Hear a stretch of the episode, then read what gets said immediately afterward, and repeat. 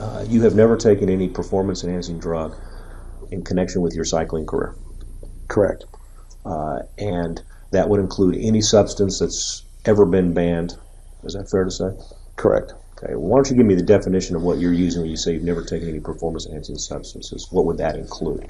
Anything That banned? would have include well, it would include anything on the ban list. There are reports this evening that cyclist Lance Armstrong is considering a confession. We got to this this moment, which we're like, oh my god, we we don't have a choice. We have a big headline this morning about Lance Armstrong. The cycling star will give his first television interview since being stripped of his Tour de France title. We were told we were going to a knife fight. Next thing you know, everybody had guns, and so in mid in the spring of of '95, we uh, we went to the gun store. USA Today is reporting that Lance Armstrong will admit to doping on Monday during an interview with Oprah Winfrey. What about the story that Emma O'Reilly tells about the cortisone and you having the cortisone backdated?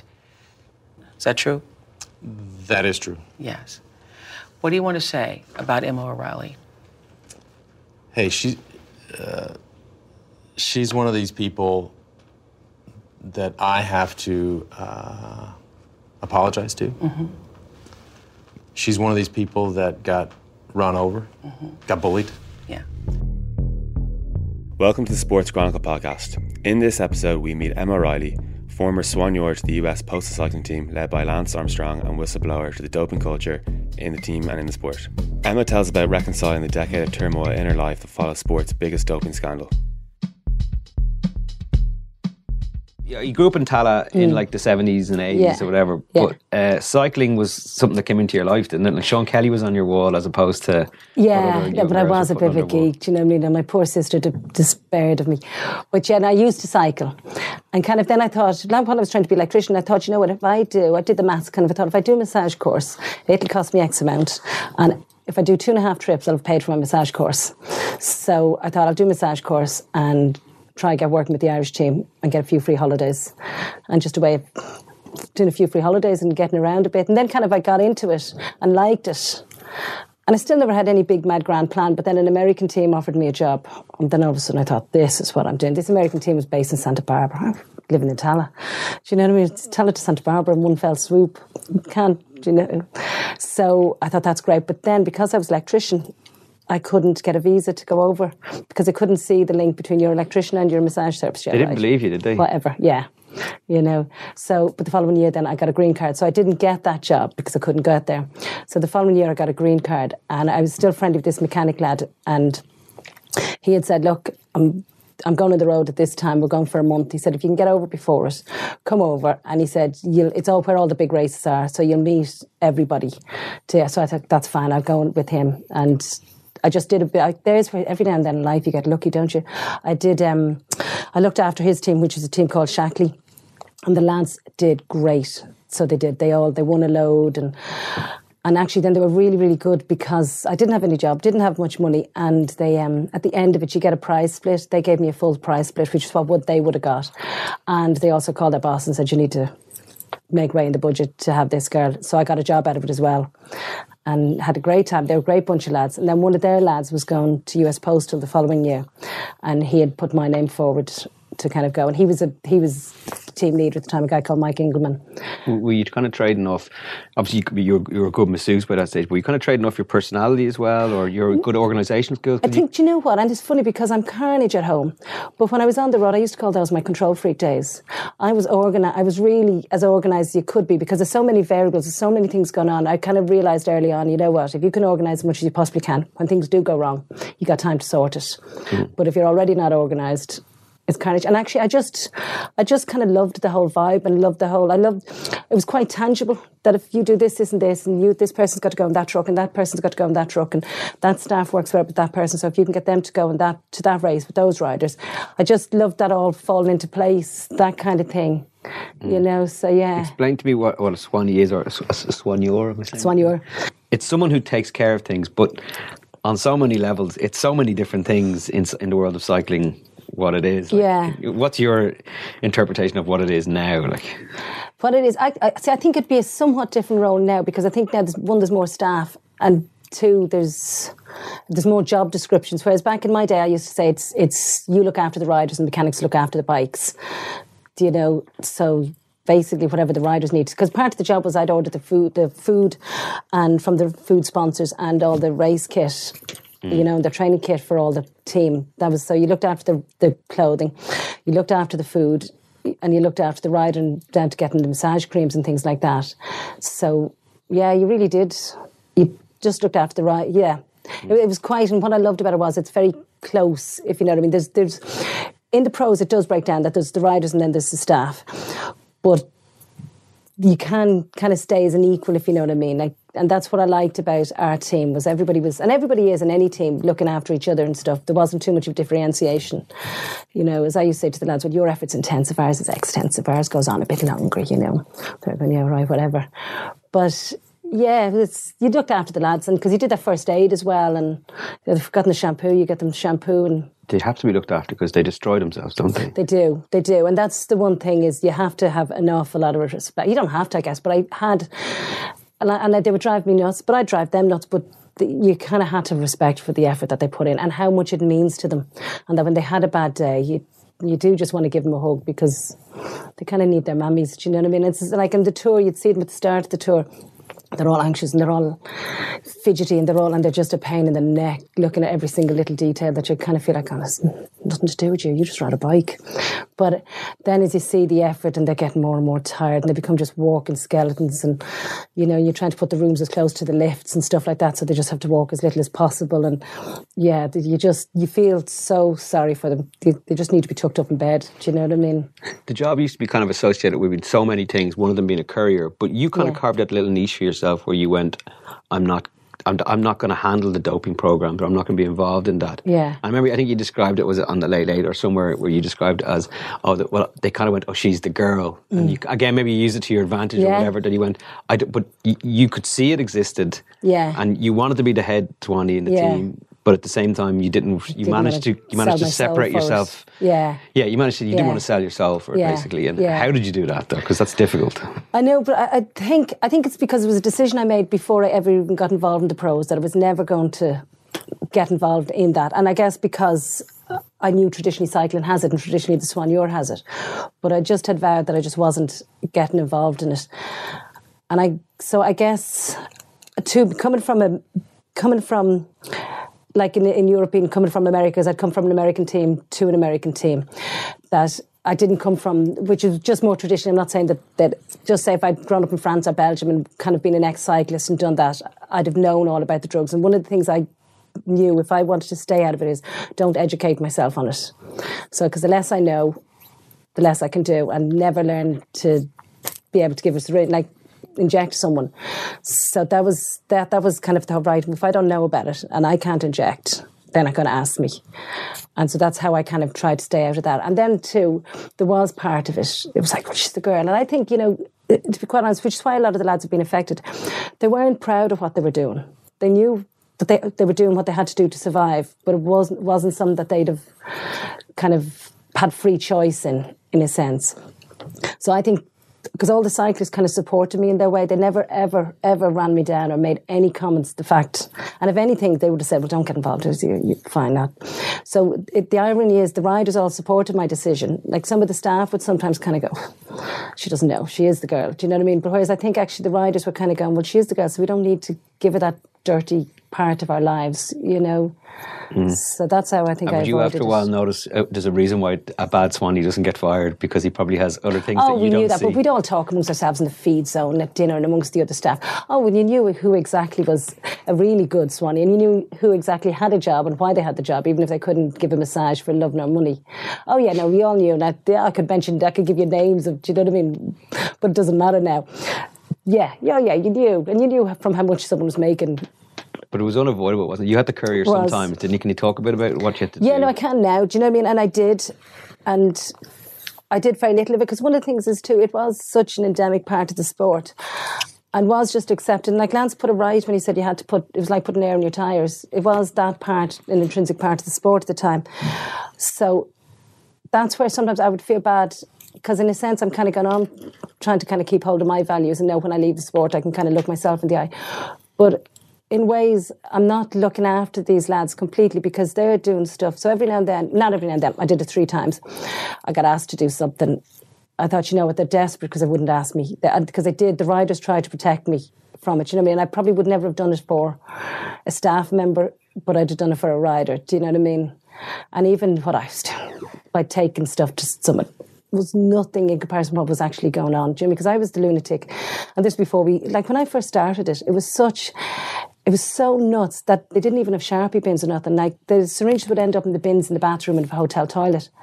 And I remember going in and just giving out stink to the lads, not even thinking, not even from a mob, but kind of going, you know what, some poor woman on minimum wage is coming in to clean these rooms and those freaking needles are everywhere. You know, you at least dump them yourselves or put them somewhere safe. And whereas it probably wasn't even the writers putting, could have been, I don't know, could have been the doctors, but it was just, it was just nuts back then when I first started. Crossing borders Yeah. must have been pretty scary because the Willy Voet story was out Yeah. there. You knew what had happened to Yeah, him. Yeah, well, I did the 98 tour, Willie. And the funny thing is, and Willie was always really nice to me. He was quite sweet because he had worked with female soigneurs before. So Willie was just a nice, and he was a bit the elder statesman too. So he was a good lad. But I had come into Dublin a couple of days earlier just because I've got family. So I said, look, if I come over early, I'll go and do the booking in the hotel and, and I'll meet you at the port and bring us to the hotel. And um, so I met them. The bus, boats had been delayed. It was about, I remember it must have been about half, one o'clock, half one or something late. And all of a sudden, a load of police motorbikes show up. So I kind of go up to them and I said, um, lads, are you going to give them all an escort back to the hotel? Because so like they said, no, no, no, we're customs. And I said, what do you mean you're customs? They said, we're customs. We're going to search the trucks. I said, I'll tell you what. I said, you'll have a riot. I said, good luck. I said, you need to bring in the riot police. I said, because there's going to be a shower of grumpy people on those boats. Because I'm thinking all the mechanics, everybody's going nuts because they're already late. They're getting into the tour late. You're already anxious because it's a tour. I said, your best bet, lads, if you want to search these, is wait till daylight and come out to the hotels. Not knowing that Willie had been picked up. But Willie had been picked up, and then I found that out after. And I'm kind of going, lads, freaking customs were at the docks. You know, do you know? So it was. But that tour wasn't great. You saved everyone a lot I don't know if I did, but it was just one of those. I didn't know what was going on. Yeah. But I was. And they were they were Irish customs police, were they? Yeah. And they just they, I don't know. They maybe didn't know what was going on either. they didn't want to you take what I you mean? on anyway, so that was the end of that, was it? I think that's how I got away with loads working inside. Fair enough.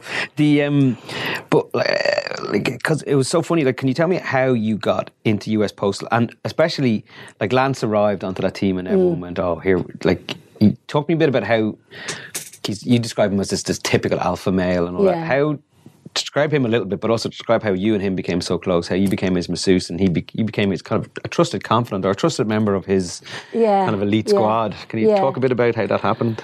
Um, well, I remember when Lance was coming because I was in Postal then, and I got a phone call actually from Freddie, one of the other soigneurs, who was a great lad. And Freddie phones. We were in Worlds in in San Sebastian, and Freddie phones. He goes, "Emma, Lance is starting the team next year." He said, "Everything's going to change. Everything's going to be different." And I said, "All right." I said, "Is that good or bad though?" He goes, "Well."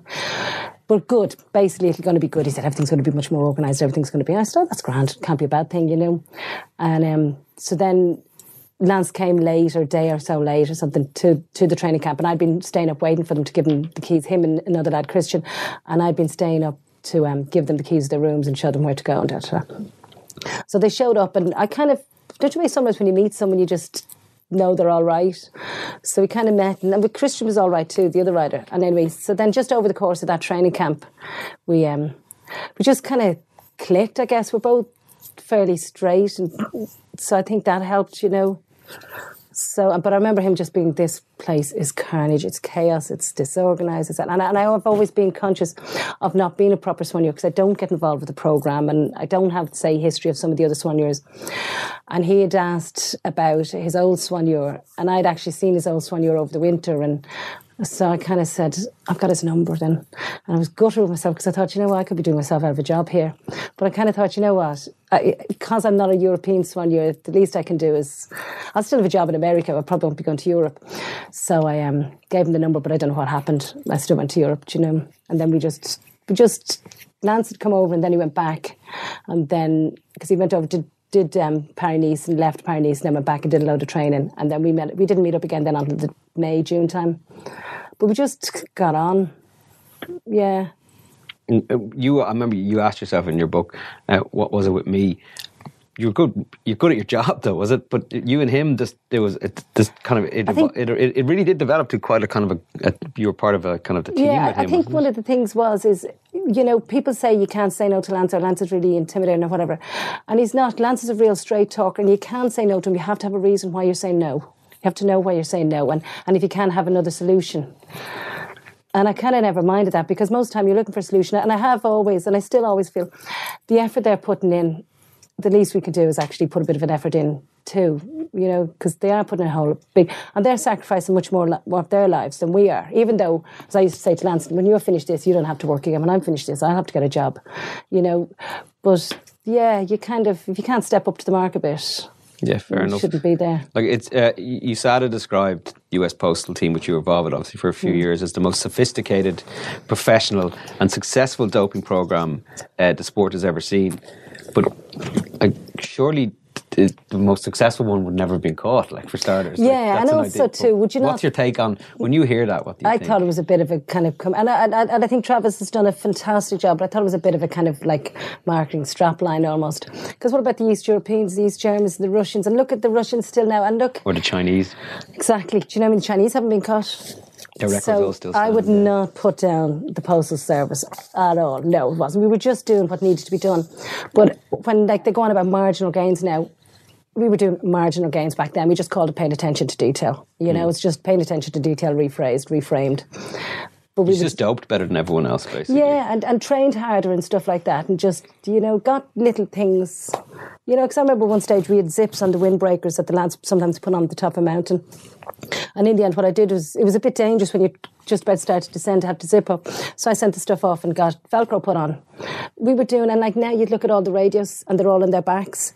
I used to sew a pocket on Lance's Armstrong on Lance's. Um, time trial suit on his skin suit. So, because remember before in time trials, all they'd shout out "banga banga banga" from a from a loudspeaker. Oh my god! And I used to say that would drive me nuts. Someone freaking screaming "banga banga banga" when I'm making this big mad effort. So I'm thinking, how much of it do you hear? So it was probably Lance's idea to stick. If you could put it in, that we could use the earpiece. Yeah. I said, well, I can sew a pocket onto the inside of your skin suit, and now they're all.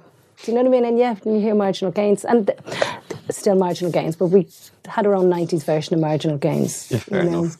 The um, like it, it, was so funny, and I, I liked the way he described because he wrote the foreword for your book. So everyone thinks that you and him weren't supposed to be friends anymore, but you, you buried the hatchet a long time I've ago, didn't you? completely buried And he wrote a really nice foreword for your He book. did, actually, yeah. And one of the things he said was, "You see the world in the cool shades of grey that it really is."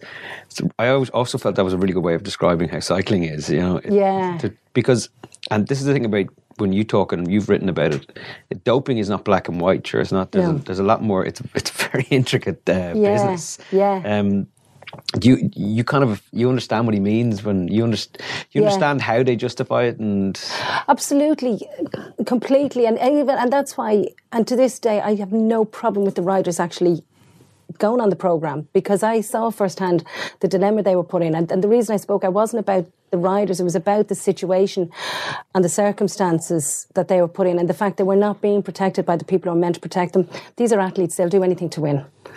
Th- these are people who've sacrificed all their lives to get to where they are. The rest of their peer group have gone to college, are getting jobs, and moving on their career. These guys go back and start stacking shelves somewhere. Do you know what I mean? So I could understand, and they're not going home every night at five o'clock. They're going home to a mm, terrible hotel room, probably for the most part of it. They're rooming with these other guys, and everybody's under pressure to perform. And then all of a sudden, the team's not performing. Everybody's down the dumps, and everything. And the doctor comes in. He said, "Well, look, it, this will help you recover. And your legs are in bits, and you have no energy, and you're so tired, you're not even sleeping. Well, there's only so many times you can say no to that." You know, recovery is a big thing and recovery's uh, we're obsessed with recovery and cycling, obsessed. it's in, in every sport. That's what I that's suppose where it is doping because comes well, that's from, where, isn't it? but that's Yeah. where you get fit. Yeah. If you can recover, you get fit. You made a very good point because uh, Lance Armstrong is the worst doper of all time in the history of sport, and it's all established and all that. But he's the lightning rod that protected the UCI. Would that be the way you yeah, and it? actually, I wouldn't say Lance is the worst doper. I'm sure. No, you know what I mean. Yeah, but I know been- he's been, he's been portrayed. as He's that, been yeah. portrayed as that, and he's not at all. Do you know what I mean? What Lance did was just took a more pragmatic approach to it than most did. Do you know what I mean? And he is a pragmatic kind of person. So if you're going to be pragmatic in one aspect, you're probably pragmatic in other aspects. But yeah, he was the lightning rod for it all. And then you know what? Even his doping managed to kind of build careers for people. You know, so yeah, he's not. And I, I don't you know, two and taking all the seven things off him and belittles the effort that him and the team put in. And like Johan, Johan, whatever everybody else, he was a great manager. He was a great strategist. He was, and he was, he wasn't always popular with the riders, but he was good at getting what he needed out of them. You had a great you know? relationship with him, didn't you? Oh, we had a great relationship, me and Johan. but it's just natural. You're, you, you, can- it- your strong personality is probably why Lance liked you, but it means you're going to clash with people. It's just- Yeah, yeah, and it means I wasn't good at backing down. But myself and Johan have um, made up as well. Yeah, yeah, Johan came up to Manchester one time and we had lunch. And it was great. It was really, really interesting. It was really interesting, like, say, 10 years later, and we're both out of the situation, for us both to have this chat and to kind of actually, for the first time ever, to look at that I could see things from Johan's point of view and he was trying to see things from my point of view. And I kind of, I was, then I did have to admit, well, actually, I was probably an awkward beggar to manage. Do you know what I mean? Because I didn't talk to him for about a year, year and a half. Like, how do you get away with that your boss? You know, because I just wouldn't compromise. I've talked to him about business, like, kind of, you know, but nothing else. And obviously, he was my boss, so he could be, as he said, just an absolute dick to me. Can you tell me what it's like if you could give advice to? I think it's thirty year olds, your thirty year old self Mm. about whistleblowing. What would you say? I would say try to protect those around you more and really think long and hard, do you believe? Because one of the things, and then even to this day, I'm, I'm better now, but what I, the guilt I lived with was kind of speaking out against the people that I actually did care for. Do you know what I mean? Some of them obviously more than others. And a, a sport that had been really good to me and gave me a great opportunity. And it, like, Eve, I will look back now when I'm in my old rocking chair at 90 odd and go, God, I had great 20s. You know, that I didn't have to knuckle down and work like a dog. And I'd kind of travelled met loads of interesting people, but still managed to save some money and build a career on it. You know, so that would be that would be yeah. Can you live with the guilt within yourself of what you're doing? Because yeah, and make sure you know. or Do you feel comfortable in putting your value system out there, and knowing it's going to rock other people's world? Because really, that's what I was doing. I was being judge and jury. And so, yeah, I would ask the 30 year old to kind of, yeah, can you live with being judge and jury? And how do you protect those close to you? Because my boyfriend at the time, he's now dead, kind of, but he had MS, and MS doesn't like stress. And all of a sudden, he was in the middle of all this stress, and that it didn't help. So, that kind of, yeah, just really. And make sure you're doing it for the right reasons. Because one of the things I did do was actually speak to Johan before I spoke to David, because I wanted to make sure I wasn't doing it to be horrible to Johan, you know. But then I realised no, it was something I always had. I always had a problem with. I hated. You, you could see a rider when they went on the program, they kind of lost kind of any love of life really, and seemed to lose love of the bike. And they'd be doing well, but the excitement was always kind of contained, and they just wouldn't look you straight in the eye the way they used to. It was just different. There's just a demeanour change, and I hated to see that. And I personally thought it brought about that I'm a non-medical person, but that it brought about a lot of depression. And if you look now, how many of the cyclists from my generation are dead? You know, and then there'd probably be a load that we don't know whose personal lives have been affected, and and even like after the whole. Um, USADA report came out, and I spoke to a few of the lads. You just saw that it, and then they were kind of be making scapegoats once again, and you know that yeah, so if you're going to blow the whistle, think about it long and hard and try to keep your loved ones out of it. Would you do it again? I, do you know, I probably would because I do think, even though I don't know if it was if it's helped, sometimes you do. You got to stand by your principles. Sometimes, do you know what I mean? Yeah. So I probably would. It, it was really, um, uh, it was quite horrific. You, you, you were telling the story of the amount of pressure you were put under by when uh, when Lance Armstrong was suing you, Yeah. when the Sunday Times was being sued, and Mm. you were involved Yeah. with that, and Yeah. and you saw what was happening to Mike, your Yeah. partner, Yeah. and he went from walking to being in a wheelchair. Yeah. From, and the way you described it, I believe it. Yeah. But you need to actually write these things down for people to understand. Yeah. People don't understand from just. Do you, do you know what I Yeah. mean? Yeah. Like, can you try and put into words like how, how just how rough that whole period was when you were being sued from Yeah, there was nothing in my back was against the wall. It I, seemed I, never ending. I wanted to call the book like the lost decade. Do you know what I mean? Because uh, my thirties were just lost. That's what I kind of do feel. But yet, you still you learn from everything. But um, but yeah, and but you know what? Because Mike was getting worse and he had to quit work, and then so kind of financially the pressures were on me to do. And I bought the business. I had to remortgage the house to buy the business, and that, the business didn't turn around as quick as I thought it would. So financially, we we are potentially in trouble, and I'm getting sued. And Lance has called me whatever name, but all I could focus on at the time was just trying to protect Mike and look after Mike. Do you know what I mean? Because he was just getting more and more down. Obviously, you know, because he was he was a big alpha kind of guy, and going into a wheelchair wasn't his style, and being looked after by a woman wasn't his style at all. Do you know, he'd always been the man of the house, if you know, I mean, even from a kid, kind of, and um. So that, and then having remortgaged the house, and I couldn't go home to Mike and say, well, actually, the business isn't turning over. So I'd have to go home to Mike and go, yeah, do you know what, today was a great day, we did this, and yeah, you know, you could just feel it, and I'm kind of going, bloody hell, I hope he doesn't look at the bank account. You know, so all I could focus on was that, and I thought, you know what, whatever some idiot in America is calling me, he can go and call whatever he wants, because I knew it wasn't true, so the stupid person in me thinks, well, the truth does come out, and I'm telling the truth, and they're not. So I kind of had to just park Lance and all his stuff. And even with the Sunday Times and all of the other stuff, I wouldn't deal with it in work at all. And I wouldn't tell people. My way of surviving was just not tell people. And they uh, kind of people knew, but they didn't know any extent of what was going on. And so I could just do work, park that, come home, and That's why I'm amazed you it. went back. You, you you said you'd do it all over again because it puts so much strain on your life and your and your loved ones. Like, Yeah. Mike passed away since. Mike's dead now, yeah. Yeah. But and and yet you still stand by your principles. That's But I kind of think we have to. Don't get me wrong, I'd be much more pragmatic now, but I'm still. And uh, well, my intention now for the rest of my life is never to be in such a situation that I might feel I have to stand up and mouth off. But I kind of feel if we didn't, that's why we're not living in caves. That's part of being a civilized society is is standing up for your principles and having principles. You know, fair enough. it doesn't make life easy, and it makes you kind of annoy people. Yeah.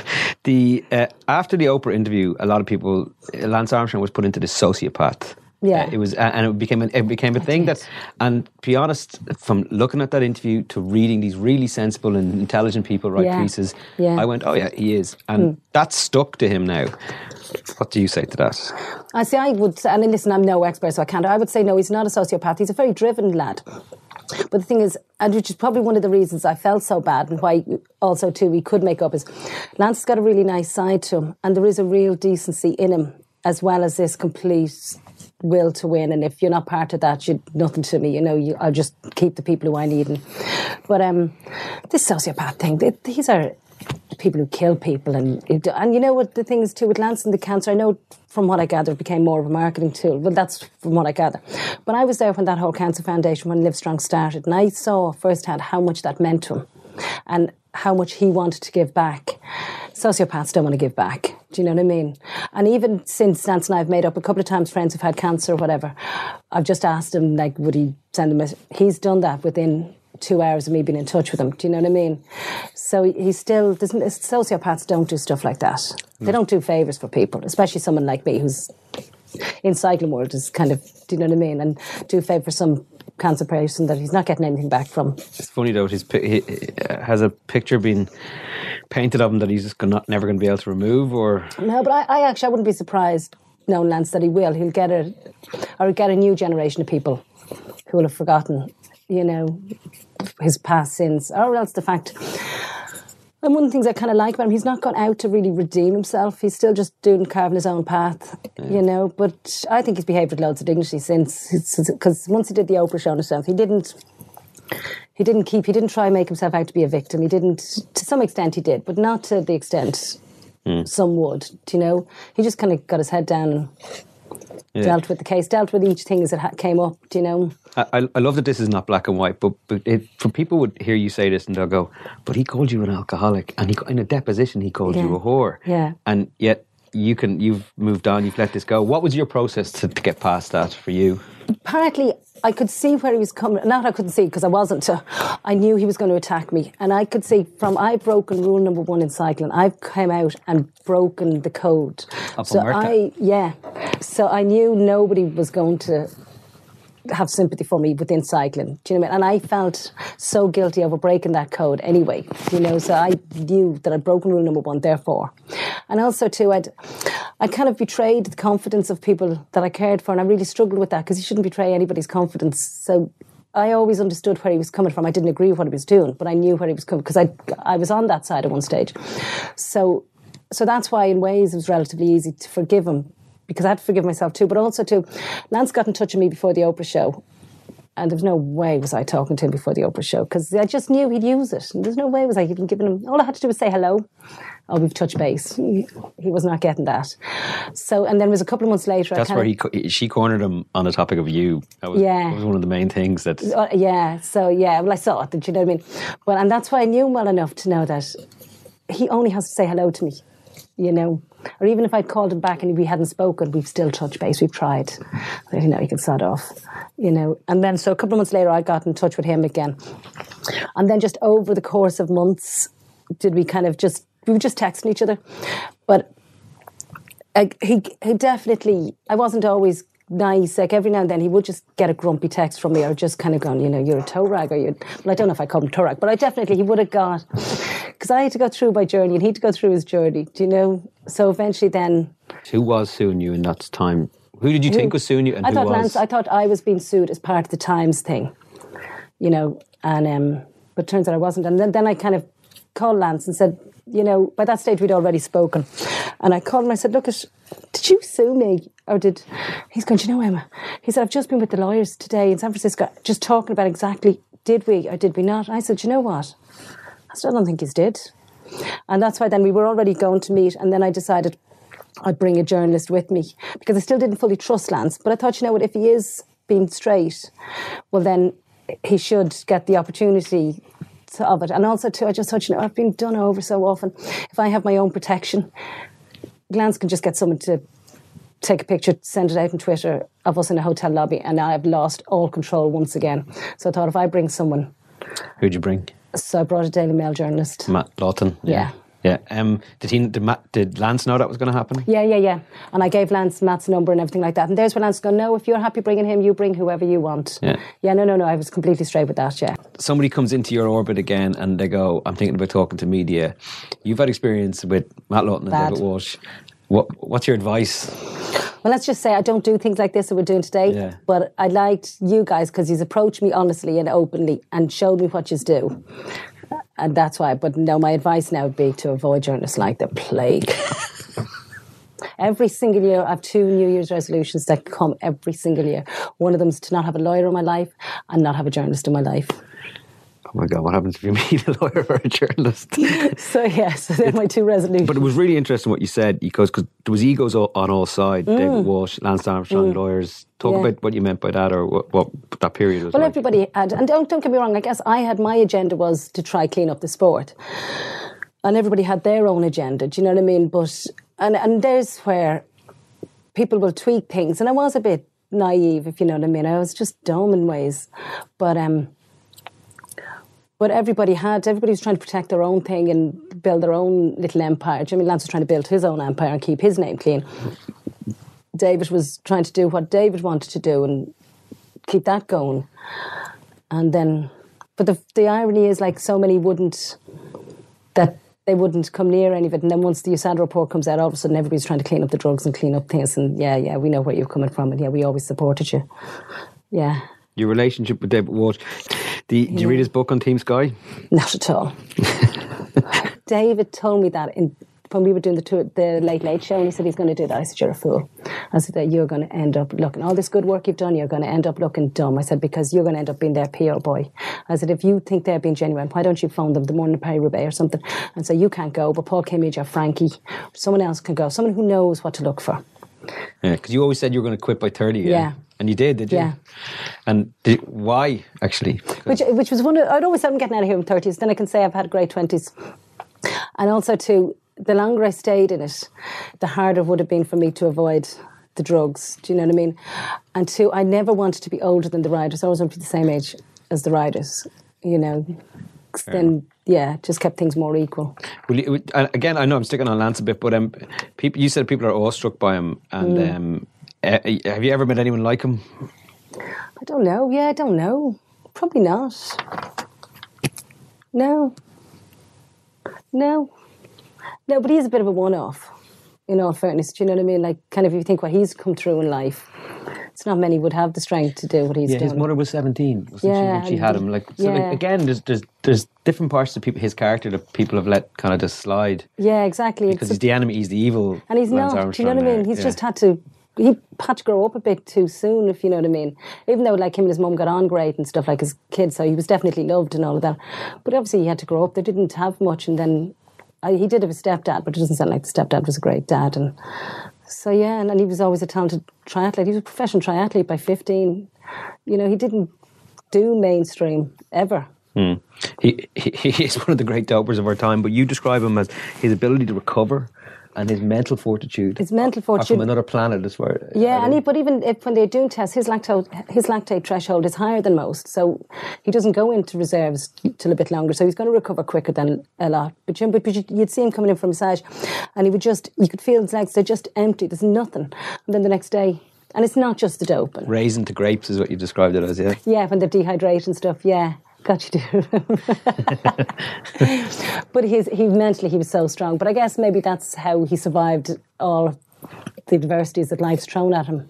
Yeah, the um, there's a, a there's a great um, line you said, uh, like none so blind as those who will not see. You don't want to see, yeah, yeah. And people didn't want to see; they wanted to believe People are like that. That goes in every life, in every walk anything, of in any aspect of life. Yeah. Yeah, people that want the problem when yeah. it's right there in front and in of you. ways, I dealt with the doping problem when I was in cycling by, well, if I don't know about it, then it, it's happening, but it's not happening, do you know? But then there's a contrast. Like you, you're getting rid of syringes, but at the same time, the, the joy of being part of the miracle Mm. of Lance winning the '99 Tour. Can you describe how you were able to put one thing aside and Well, I- because of the euphoria of the other? I guess, but I guess too, putting that one thing aside is is it was part and parcel of cycling. Everybody who was getting results was doing it, but also too, they're not just doing drugs and hoping it'll all happen. They're out there training in the wind, the rain, the snow, when everybody else is in by the fireside. They're kind of having no desserts. There's being hungry in the winter to kind of keep the weight off and not celebrating Christmas and you know or their kids' birthdays and not having a piece of birthday cake with their kids and things like that. That that's that's the reality and that's what gets them. Mm. Who gets the dope on a team? Pardon? It's not everyone gets the dope on a team from your. No, it's still different levels. Yeah. It's not really fair, actually, a lot of the time. No, but you know what? It still doesn't even equal the playing field because, like, back in my day, it was it was hematocrits. And Jonathan, one of our riders, was naturally because he was born in Denver, he, so he grew he grew up at altitude. So naturally, his hematocrit was quite high. And some of the others who say grew up at sea level, their hematocrit wouldn't have been as high. So they're going to get a much better effect than Jonathan, who can't have any because he's already high. Do you know hmm. his levels are already? So no, it doesn't even the playing field. Can a can a clean team make it into the Tour de France? I'd like to say, yeah, you know, that now things have changed. And from what I'm not involved in cycling at all, but from what I gathered after the USADA report, the culture was changing a bit that you could. And there's a lot of teams now that do say they're clean and they're part of this MPCC. And they seem to have really strict guidelines, you know. So, yeah, because they're not even. They won't let a lot of the TUEs through and stuff like that. So, Let me put it another way: Can a clean team get onto the Tour de France and be successful? I, I'd, I'd like to think they can. I can't give you an answer. I have to be a PC. Yeah, because it was, but just just on on doping, it, mm. like this is, I, am sure you figured this out quite uh, after a while, or even in retrospect. Doping has existed in cycling, Forever. like Yeah. so just- how can you convince me that it's gone? Well, I see. That's why if the cameras are off and stuff, we'd have a complete different conversation. yeah, but uh, so my strapline, yeah, I'd like to think they can. yeah, yeah. Have you seen? Even again, you're outside looking in, but you, you you've rebuilt a lot of relationships with people in it in, who are still involved in cycling. Yeah. Can you see a, a change in culture? Just from speaking now, I haven't. I've kind of put it a bit behind me in a sense. And actually, I'd love to go on a race now and just see, you know, like on a bit of a stage race and just see over a As few soigneur? days. No. No, I'll drive a car or something. I'll make a few bottles, you know, but um, do the odd feed zone. But um, but from what I gather, the culture is different, and people are respected now if they want to be clean. In my day, people weren't. They were. If you wanted to be clean, and no, you were just put under a lot of pressure. Yeah. Yeah. And you think that's been because because what I'm saying is in like I, I struggle to understand how in the most elite sports, not just cycling now, Mm. Yeah. how it doesn't exist in some form. Because so sport has never been. We've No. never seen the athletes Yeah. in the conditions that they're in now. Yeah. In across all sports. And, and naturally, I am. Isn't the tour faster than ever as well? and our bodies have really evolved over the past twenty years, haven't they? Yeah. Yeah, the skin suits, it's all in the skin suits and the clothing and the aerodynamics of the bike. I So that's would- why they don't let Serena wear the skin suit, is it? Maybe that's what it is. But um, but yeah, it, I would naturally be cynical. But we all like to believe, don't we? But naturally, I'd be cynical. Let, okay, let me talk to you about unethical doctors. You've come across a few of them. What, what do you think? And again, you've come across doctors who are in teams who've dope and all that. What do you think motivates them? It's almost like a Munchausen syndrome thing. I think that they kind of getting the results through their kind of magic Do you know? So, and I do think there was almost like a competition within the doctors and stuff. That yeah, look, it's mine. That's mine. You know. So I do actually think they kind of. Now it's all kind of speculation, just looking at them, but you could kind of see that I'm the best doctor here. Look at my look at my riders. Who what riders have you got? Who was the most im- uh, who was the most impressive? You obviously Michele Ferrari and Yeah. Dr. Pedro. Yeah. But who who to you were you just like I didn't. I wouldn't have done that with any of them because I thought they were all dirtbags. I just couldn't agree. My stupid thing, I wouldn't even. I used to run when I was in cycling. I wouldn't run with the doctors because I just disagreed so fundamentally with what they were doing to the riders. Do you know what I mean? Even though obviously some of the stuff would have been to help them, but just the situation they were putting them in, it was just. uh, to uh, not not even talking about doping, but Yeah. to a certain degree, uh, there's an ethical line there if you're a Mm. doctor trying to get people to, to, Yeah. to damage themselves, Yeah. isn't there? Yeah, I see it in team sports all the time as well. And that's what I couldn't. I couldn't reconcile myself with the fact that you're meant to be a doctor, you're meant to look after, and you're kind of not only not to me. That was my opinion. To me, you're not even not looking after their physical health. You're ruining their mental health as well. You know, putting them in that situation. And Yet they need a doctor, don't they? but yeah, they do need a doctor, and that's why they, the doctor can help. But the doctor went beyond helping. I felt. Mm. There was a bit in your book where they were discussing the TUA had to backdate the TUE, Yeah. and you were just quietly working away on his calf muscles. Did they almost not notice that you were the fly on the wall sometimes? No idea. That- But that was the one I had felt so guilty over ever speaking out against because it was that was where I had a real ethical dilemma because I shouldn't have. But yet by not I'm that, I'm not showing how corrupt the UCI was, you know. Hmm. So Uh, do you, has UCI been um, cleansed enough, or have you seen it, or you seen? I'm not involved at all. Yeah. So I couldn't, Yeah. you know. and I uh, don't know this new guy. I'd met Brian Cookson, but I don't know this new guy. Yeah, yeah. Well, again, and what's your perspective from um, from being inside the elite world of sport? Um, like you, you did what you did because you were concerned about the health of the riders. And I didn't want the next generation to have to go through what I saw my generation going through because it wasn't making them happy. You um, know, What has has anything changed, or has enough changed? I, I really couldn't tell you because, and obviously too, I'm not really welcome back into cycling too much. I don't think any team would want me near them. There's Paul Kimmage as well as the struggle. Well, I, I then again, he does cover it. He can go cover the Mm. So I guess yeah. So I guess I can't give an up to date. Maybe I should go maybe to work this one year for a couple of weeks and see. no. Fair enough. Um, uh, Betsy um, was such an interesting character in all the stories that have come out about the US Postal Team because she was really like right in the center of the eye of the storm, and yet she was going, "I know you're doping. I want you to stop doping." Mm. That must have been an awful problem from internally from within the team, just to keep her sweet because Well, nobody bothered keeping her sweet, really. Do you know what I mean? Because really, all she was doing was more concerned about Frankie doping and not doping. So that was between her and Frankie, you know.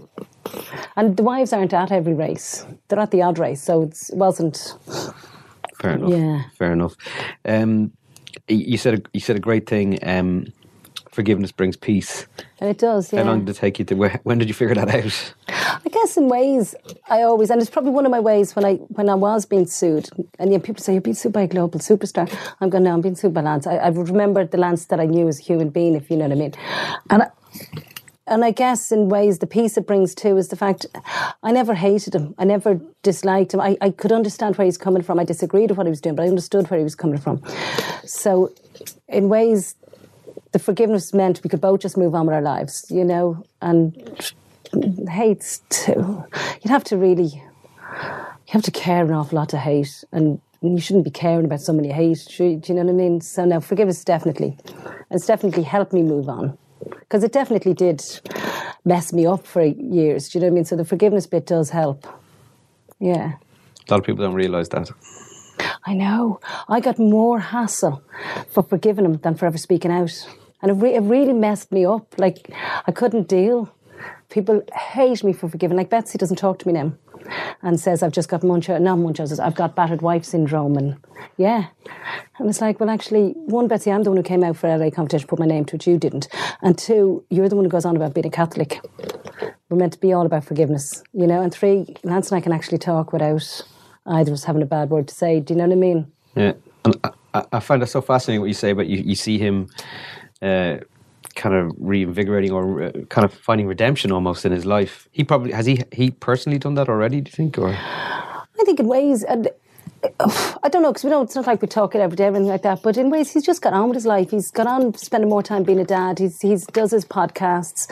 He's still friends. He's still got some of his old crew of friends. Do you know what I mean? I guess one thing it's it's made him figure out who his friends are, who they aren't, and what is important, what isn't. So. And now he's got the lawsuit all sorted, so he really can get on with his life and stop being haunted by it all. And do you have peace in your life? Yeah, yeah. Now I do. Yeah. How's the body clinic going? Can you tell us a bit about it? The body clinic's going great. Well, yeah, What is no, it? it is. It's just a little physio clinic. I would say it's a little physio. It's a little physio clinic in a village in Hale in Manchester, and we do physio, we do uh, massage. And actually, now I'm going to do life coaching because after this, I kind of got into the life coaching thing. So I'm going to do that, but for retired athletes. To explain what, what, what would be your philosophy? Philosophy is really that, and it's, I've always had respect for athletes. It's like they've got all these time management skills, they've got team skills, they've got they can get on with people, they're really disciplined, and yet when they come out of a sport, they're just left floundering. You know, and to kind of help them reinvent themselves. That they mightn't have the education as academics, but they've got a lot more education than most academics have, and to help them kind of reinvent themselves for the next part of their lives. Because the sport is never going to last forever, but a lot of them kind of can't move on. They don't have the tools to move on, but I can hopefully give them the tools to move on. We see it a lot in this room because they have so many tools and so much things. But most people don't live in the elite world; they live in the mediocre Yeah, world. and they have to come Where We're a bit sloppy and we're a bit indisciplined in yeah, the real world. Yeah, whereas, and that's why if they could learn that the tools that they have and the skills they've learned are worth way more than any degree, and they can actually go and get a degree if they want, but they don't necessarily. But those skills are like make them so employable, and but so too to start their own business or do whatever they want to do, Yeah. and actually use their sporting life as a benefit to their second part of their life. Yeah, So that's a good thing for you to do, isn't it? yeah, especially after what I've been through and stuff. Yeah. Have you reached out to anyone, or have you started the process? Uh? I'm going to. I've done. I'm starting with a couple of um, footballers. Oh, yeah? because there's a lot over in um, in Manchester. So uh, Hmm. Would yeah, you have them in the clinic?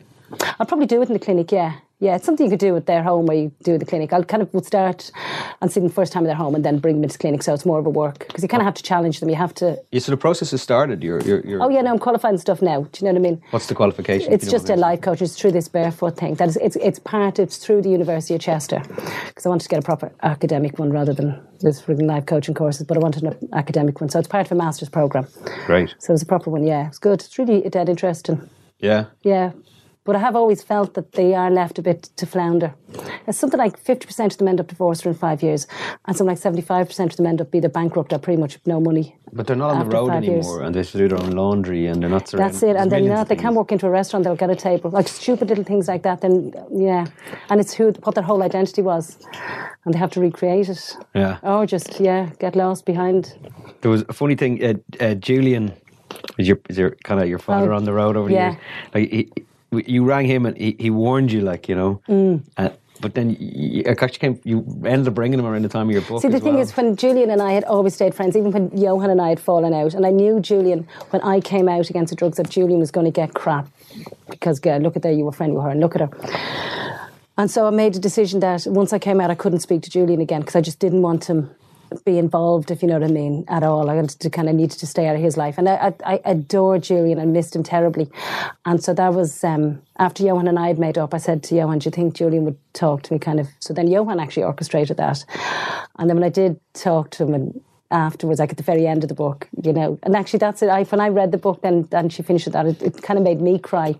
And I was meant to see Julian, go over to Julian there two weekends ago, but he's having a hernia operation. But I'll try to get over to him. It's funny. You think people are never going to forgive you, and then you think you almost think your world's going to end at one some stage Yeah. and all of this, and then Yeah. time, Time. Time is a great healer. It's true. Yeah. Yeah. Yeah, and like you built up, because again, I got we're going we're going to harp on Lance so much, but you Yeah. built up such a bond with him that, and then the things that were said that you said about him breaking Yeah. the omerta, and that, Yeah. that he said about you, which were horrific because Yeah. he, he was on this call and it really people still don't know. I think because unless they bought your book, that uh, you two are okay. People Yeah. still think that you're like enemies Yeah. for life. No, no, no. Because like we spoke a couple of months works, ago. though. do you know what I it? mean? No, it's not. And it's and it's funny. It's it's exactly the same way we would have spoken to each other twenty years ago. It's bizarre. Yeah.